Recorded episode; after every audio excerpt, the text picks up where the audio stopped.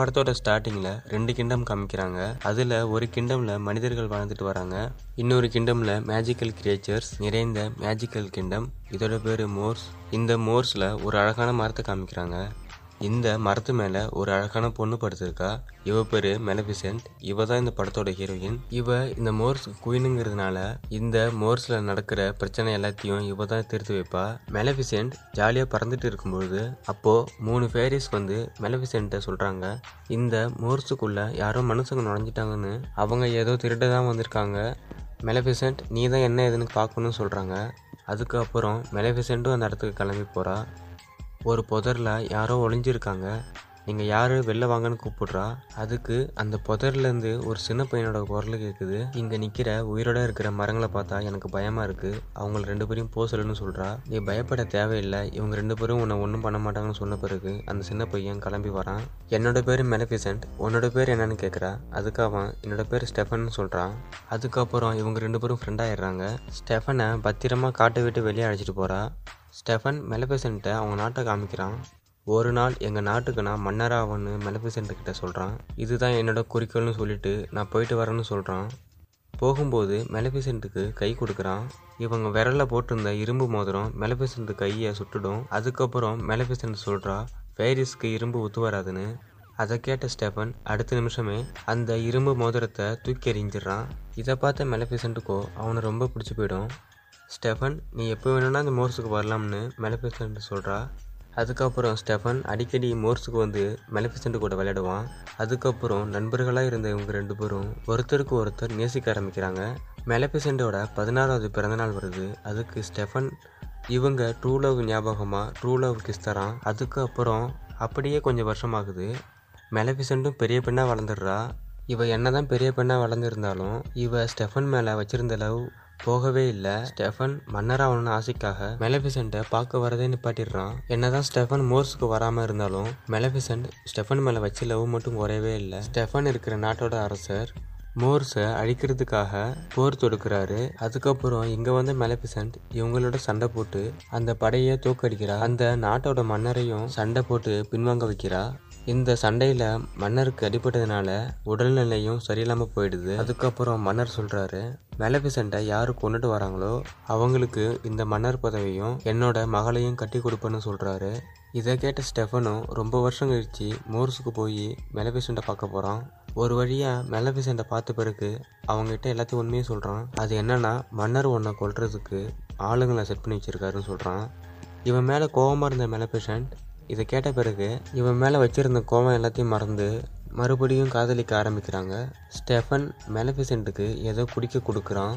அதை குடித்த மெலிஃபிசென்ட் அடுத்த நிமிஷமே மயங்கி கீழே விழுந்துடுறா. அதுக்கப்புறம் தான் தெரிய வருது மெலிஃபிசென்ட் கொன்ன பிறகு இவன் அந்த மன்னர் பதவிக்காக தான் மெலிஃபிசென்ட்டை கொல்ல வந்து தெரிய வருது. இவன் மெலிஃபிசென்ட்டை கொல்ல பார்ப்பான், ஆனால் இவனால் கொல்ல முடியாது. மெலிஃபிசென்ட்டை கொல்ல தயங்குவான். அதுக்கு பதிலாக அவளோட விங்ஸை கட் பண்ணுறான். மெலிஃபிசென்ட் மயக்கத்திலிருந்து எழுந்திருக்கிறா. இவளோட முதுகு பயங்கரமாக வலிக்குது. என்னென்னு திரும்பி பார்க்குறா, விங்ஸை காணும். அந்த வழியில் பயங்கரமாக கத்துறா, அழுவுறா. கூட இருந்த ஸ்டெஃபனையும் காணும். அதுக்கப்புறம் தான் தெரிய வருது ஸ்டெஃபன் தான் மன்னராகிறதுக்காக இவளை கொல்லாமல் விங்ஸை மட்டும் கட் பண்ணி எடுத்து போயிருக்கான்னு. ஸ்டெஃபன் மன்னர்கிட்ட வந்து விங்ஸை காமிக்கிறான். நான் மெலிஃபிசென்ட்டை கொண்டுட்டேன், அவளோட விங்ஸை கட் பண்ணி எடுத்து வந்திருக்கேன்னு சொல்கிறான். இங்கே மெலிஃபிசென்ட் நடக்க முடியாமல் தவிக்கிறா. ஒரு சின்ன குச்சை எடுக்கிறா, அதை அவளோட மேஜிக் பவரால் பெருசாக மாற்றுறா. அதுக்கப்புறம் அதை பிடிச்சி தாங்கி நடந்து போகிறா. அவள் போயிட்டுருக்க வழியில் ஒருத்தன் ஒரு காகத்தை பிடிச்சி வச்சுருக்கான். இதை பார்த்த மெலிஃபிசென்ட் இந்த காகத்தை ஒரு மனுஷனாக மாற்றுறா. இவனோட பேர் டியாபிள்னு சொல்கிறான். நான் அழகாக காகமாக இருந்தேன், என்னை ஏன் கேவலமான மனுஷனாக மாற்றுறான்னு கேட்குறான். நீ என் கூடவே இருந்து எனக்கு உதவி பண்ணணும்னு மெலிஃபிசென்ட் சொல்கிறா. சரின்னு டியாபிள்னு ஒத்துக்கிறான். இவனை திரும்பவும் காகமாக மாற்றி அந்த நாட்டுக்கு அனுப்பி வைக்கிறா. இங்கே ஸ்டெஃபனுக்கு மன்னர் சுட்டு விழா நடக்குது. இதை டியாபிலும் வந்து பார்க்குறான். இந்த விஷயத்த மெலிஃபிசென்ட்டுக்கு சொல்கிறதுக்காக கிளம்பி போகிறான். இந்த விஷயத்த கேட்ட மெலிஃபிசென்ட்டும் ஈவலாக மாறுறா. மோர்ஸுங்கிற கிங்டம் ஃபுல்லாகவே இருட்டில் முழுகடிக்கிறா. இதுக்கப்புறம் இவளோட எண்ணமே ஸ்டெஃபனை பழி வாங்கிறது தான். அப்படியே கொஞ்சம் வருஷம் போகுது. ஸ்டெஃபனுக்கு ஒரு குழந்தை பிறக்குது. அந்த குழந்தைக்கு பெயர் சூட்டு விழா நடக்குது. இதுக்கு மோர்ஸ்லேருந்து கூட நிறைய ஃபேரிஸ்க்கு அழைப்பு விடுத்திருக்காங்க, ஆனால் மெலிஃபிசென்ட்டுக்கு மட்டும் அழைப்பு விடுக்கவே இல்லை. ஸ்டெஃபனும் ஒவ்வொரு ஃபேரிஸாக கூப்பிட்டு குழந்தைய வாழ்த்த சொல்கிறான். முதல்ல ஒரு ஃபேரி வந்து வாழ்த்துறா, அவள் நீ எப்போதும் அழகாக இருப்புன்னு சொல்கிறா. ரெண்டாவதாக ஒரு ஃபேரி வரா, நீ எப்போதும் ஆரோக்கியமாக இருப்புன்னு சொல்லி வாழ்த்துறா. மூணாவதாக ஒரு ஃபேரி வரா, அவள் வாழ்த்து சொல்லும்போது அப்போது திடீர்னு அந்த இடத்துக்கு மேலபிசன்ட் வந்து நிற்கிறா. எல்லாரும் அவளை பார்த்து பயந்து போகிறாங்க. யாரும் பயப்பட வேணாம், நான் குழந்தைக்கு வாழ்த்து சொல்ல வந்துன்னு சொல்கிறா. இவ ஸ்டெஃபன் மேலே வச்சுருந்த கோவத்தை இப்போ வெளிப்படுத்துகிறா. இந்த குழந்தைக்கு ஒரு சாபமும் விடுறா. அது என்னன்னா, இந்த குழந்தையோட பதினாறாவது வயசில் ஒரு ஸ்பின்னிங் வீல் மேலே கை வைப்பா. அதுக்கப்புறம் இவ தூங்க ஆரம்பிச்சிருவா. இவ கடைசி வரைக்கும் எழுந்திருக்க மாட்டான்னு சாபம் விடுறா. ஸ்டெஃபன் மன்னருங்கிற தகுதியில் இருந்தும் கூட எல்லாருக்கும் முன்னாடியும் மண்டிட்டு மேலபிசன்ட்டை கெஞ்சிறான். அதுக்கப்புறம் மேலபிசன்ட் அதுக்கு ஒரு தீர்வு சொல்கிறா. ட்ரூ லவ் கிஸ் மூலயமா இந்த சாபத்தை நீக்கலாம்னு மேலபிசன்ட் சொல்கிறா. மேலபிசன்ட் ட்ரூ லவ் கிஸ் இல்லைன்னு நம்பிட்டு இருந்திருப்பா. எதுக்குன்னா, ஏற்கனவே ஸ்டெஃபன் மேலபிசன்ட்டுக்கு ட்ரூ லவ் கிஸ் கொடுத்துருப்பான். ஆனால் இவங்க ரெண்டு பேரும் சேர்ந்துருக்க மாட்டாங்க. அதனால தான் இந்த மாதிரி சாபம் கொடுக்குறா. அதுக்கப்புறம் ஸ்டெஃபன் கிண்டமில் இருக்கிற எல்லா ஸ்பின்னிங் வீலையும் ஒரு ரூமில் போட்டு கொளுத்து போட சொல்கிறான். இந்த மூணு சின்ன ஃபேரிஸ் கிட்டையும் குழந்தைய கொடுத்து, இந்த குழந்தைக்கு பதினாறாவது வயசு முடிகிற வரைக்கும் நீங்கள் தான் இந்த குழந்தைய பத்திரமா பார்த்துக்கணும்னு கொடுத்து அனுப்பிக்கிறான். இந்த குழந்தைக்கு பதினாறாவது வயசு முடிகிற வரைக்கும் நம்ம எந்த ஒரு மேஜிக்கும் யூஸ் பண்ணக்கூடாது முடிவு எடுக்கிறாங்க. இந்த குழந்தைய பாக்குறதுக்காக மேலபிசன்ட் தெரியாம வந்திருப்பா. இந்த குழந்தைய பயமுறுத்துறா. ஆனா இந்த குழந்தை பயப்படாம அவளை பார்த்து சிரிக்குது. எனக்கு குழந்தைங்களே பிடிக்காதுன்னு சொல்லிட்டு கிளம்புறா. அதுக்கப்புறம் இவங்க மூணு பேரும் இந்த குழந்தைய ஒழுங்காவே பாத்துக்க மாட்டாங்க. இதை டியாவிலும் பாக்குறான். அதுக்கப்புறம் இவங்க மூணு பேரும் நைட்டு தூங்க ஆரம்பிக்கிறாங்க. ஆனா அந்த குழந்தை கத்திக்கிட்டே தான் இருக்கு. ஒரு பால் இருக்கிற பூவை எடுத்து அந்த குழந்தைக்கு டியாவில் ஊட்டி விடுது. அந்த பூவில் இருக்கிற பாலை கொடுத்த பிறகு அந்த குழந்தையோட தொட்டியில் ஆட்டி விடுது. இந்த குழந்தையும் அழாமல் தூங்க ஆரம்பிக்குது. இப்போது இந்த குழந்தை நடக்கிற அளவுக்கு வளர்ந்துடுறா. அந்த மூணு ஃபேரிஸும் விளையாண்டுட்டு இருக்கும் பொழுது அந்த சின்ன பொண்ணு ஒரு மலையிலேருந்து குதிக்க பார்ப்பா. இதை பார்த்த மேலபிசன்ட்டும் அந்த குழந்தைய காப்பாற்றிடுவா. இங்கே மேலபிசன்ட் ஒரு மரத்துக்கு உயிர் கொடுத்துட்ருப்பா. இந்த இடத்துக்கும் அந்த பாப்பா வந்துடுவா.